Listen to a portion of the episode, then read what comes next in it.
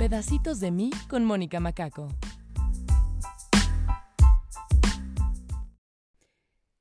Es el primer lunes. Creo que el lunes que más presión tiene de todos los que hay en el año. Es el más esperado por muchos porque tenemos la esperanza de que a partir de este día haya cambios en nuestra vida. Esos nuevos comienzos que venimos postergando y postergando a que sea el primero de enero, a que sea el primer lunes del año. Este lunes tan esperado para poner en acción nuestros propósitos. Y por eso hoy decidí hablar de los cambios. Y miren que hablar de cambios tiene muchísima tela de dónde cortar. Pero me voy a enfocar en hablar de desde dónde planteamos nosotros nuestros cambios. Creo que somos una generación que queremos todo en microondas, que queremos cambios automáticos. Literal queremos leer una frase motivacional y que nuestros problemas se acaben. Tomar una pastilla y tener el cuerpo que soñamos. Hacer 10 abdominales y que se noten nuestros cuadritos. O ir a terapia un día y que ya no tengamos crisis. Peor aún, hacemos match con alguien en una aplicación y ya queremos saber si la relación va a funcionar o no va a funcionar y cuándo nos vamos a casar. Primero, nos cuesta muchísimo trabajo entender que los cambios normalmente toman tiempo, que no suceden de la noche a la mañana. Yo no me duermo y despierto siendo una persona completamente nueva. Es un músculo que se trabaja todos los días. Segundo, desde esta ansiedad de cambio solemos querer hacer cambios grandes, radicales y extremistas. Por eso tanto auge de estas plataformas que nos venden él. En 15 días, vuélvete millonario. En solo dos semanas, transforma tu cuerpo y ten el cuerpo de tus sueños. Es como pasamos de caminar al baño a querer correr 5 kilómetros en menos de una semana. Yo en lo personal era de este equipo. Era de estas locas que me proponía hacer ejercicio y literal de la noche a la mañana empezaba a entrenar tres horas diarias llevando mi cuerpo al extremo. Y aguantaba cuando mucho un mes o dos y claro, claro que veía resultados pero claro que me acababa tronando porque no era un cambio sostenible. Me ponía metas inalcanzables, bajar demasiado peso en poco tiempo, o le fijaba a mi cuerpo metas que tenía que lograr en tiempos irreales. Quería en un mes pasar de hacer 10 lagartijas a hacer 150. Mi yo competitivo, perfeccionista y con necesidad de reconocimiento era quien siempre impulsaba mis cambios. El no poder mantener estos cambios me llenaba de frustración, de insatisfacción y volvía a no sentirme suficiente, porque no era capaz ni siquiera de mantener ese compromiso conmigo. Reforzaba todos esos sentimientos destructivos y me enrolaba en un ciclo de destrucción disfrazado de amor propio, porque el motivante era insatisfacción, era vacío, era carencia. ¿A cuántos no nos ha pasado que nos proponemos propósitos tan grandes que en lugar de motivarnos, nos asfixian y nos generan ansiedad. ¿A cuántos no nos ha pasado que nos proponemos propósitos que ni siquiera son cosas que nosotros deseamos? Son cosas que creemos que debemos de querer para poder encajar o pertenecer. Que creemos que debemos ser para merecer. Algo que aprendí en mi historia, con terapias y mucho trabajo personal, es que los cambios son sutiles y que los cambios sutiles son los que generan transformaciones radicales. Que está bien tener tus metas a largo plazo, pero que es mucho más importante tener claras tus metas a corto plazo. Esos propósitos chiquitos que puedes palomear con mayor facilidad y que te van acercando un día a la vez a la meta. A veces tenemos la vista tan fijada en la meta final que queremos caminar en línea recta, directo, así, y nos perdemos de todas las posibilidades que nos pueden llevar a él. Otro de mis aprendizajes es que lo más enriquecedor de llegar a una meta es el proceso que nos lleva a ella.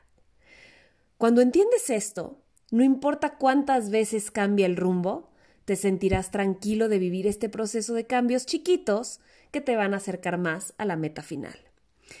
Mi hermana me contó un cuento hace tiempo que justo embona perfecto en este capítulo, porque embonaba en este momento de mi vida cuando yo quería tener cambios radicales y me planteaba metas enormes que solo me hacían sentir frustrada y lloraba por los rincones porque no lograba dar el ancho de las expectativas que yo me había puesto de mí. En una granja estaba el caballo mandándole las tareas a cada uno de los integrantes de la granja. y a cada quien le fue diciendo lo que tenía que hacer. Cuando llega con la gallina, le dice, amiga gallina, a ti te toca entregarme 365 huevos al finalizar el año. La gallina se pone como loca y le empieza a decir, pero ¿cómo? O sea, 365 huevos son muchísimos. No hay manera en la que yo pueda darte 365 huevos. Es demasiado. Y el caballo, con su sabiduría, le dijo, a ver, tranquila, tienes toda la razón. No te preocupes por los 365, te la voy a cambiar. En lugar de los 365 huevos al finalizar el año, vas a tener que entregarme un huevo al día. La gallina en automático respiró y dijo Dios, qué tranquilidad, qué paz. Un huevo al día, claro que lo puedo lograr. No sé de dónde haya salido este cuento. Esta es la forma en la que yo recuento el cuento que mi hermana me contó. Y, y me parece maravilloso y lleno de lecciones. Me encantó porque ejemplifica perfecto este enfoque con el que ahora vivo mi vida y planteo mis metas. Me he dado cuenta que esos cambios sutiles que hago a diario hacen efectos radicales a largo plazo. Otra de las lecciones que aprendí acerca de los cambios es que podemos cambiar cuantas veces sea necesario y se nos antoje. No hay por qué esperar a que sea enero, a que cambie el año, a que sea lunes o el primer día del mes.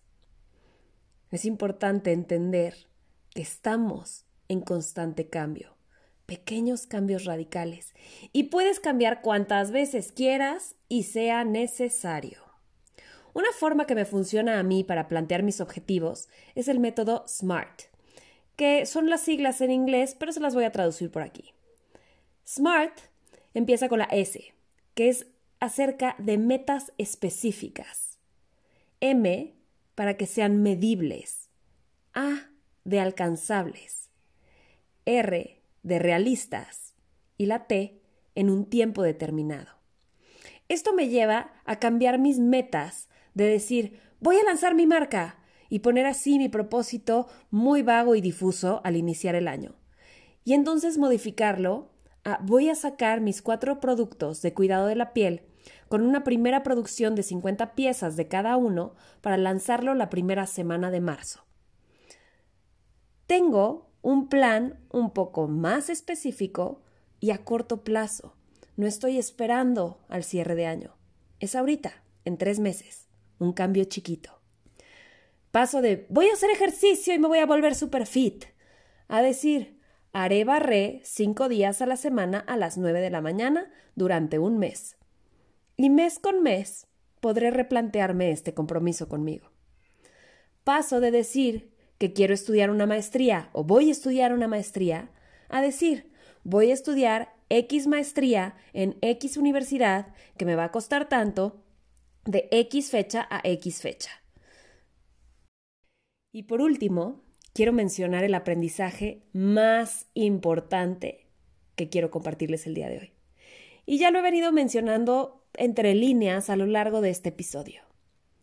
Pero es que la raíz de nuestras decisiones y de nuestra motivación para hacer estos cambios tiene todo que ver en que logremos alcanzar ese resultado y sea suficiente lo que hacemos. ¿Se acuerdan cómo les decía que yo trataba de lograr ciertos objetivos y de alcanzar ciertas metas y lo único que lograba era sentirme con mucha insatisfacción y mucha tristeza y reforzando todas estas creencias negativas acerca de mí.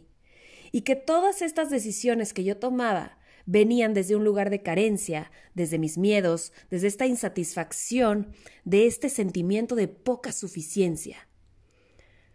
Cuando yo cambié la raíz de mis decisiones, que no vinieran de ahí, sino desde el más profundo amor. Los resultados, fueran cuales fueran, siempre eran suficientes y siempre me hacían sentir bien, aunque los cambios que yo hiciera no me dieran el resultado que yo esperaba, porque entendía que viniendo desde el amor, estaba pasando lo mejor que tenía que pasar para mí. Y es que cuando las decisiones vienen desde el amor, está clarísimo, Solo así van a durar. ¿Cómo te das cuenta si tu decisión está viniendo desde el amor, si tu cambio viene desde el amor? Muy fácil. ¿Cómo es el amor? El amor es compasivo, es cariñoso, es constante, es caluroso, es amoroso, es pasivo, trae calma y sobre todas las cosas es paciente. No te frustres si hoy no tienes tus propósitos. Estás vivo y aún tienes oportunidad de plantearlos, aunque deje de ser enero, aunque ya no sea lunes, aunque escuches este episodio en pleno miércoles. No te frustres si hasta hoy no has cumplido la mitad de lo que te propones. El problema no ha sido tú, han sido tus propósitos.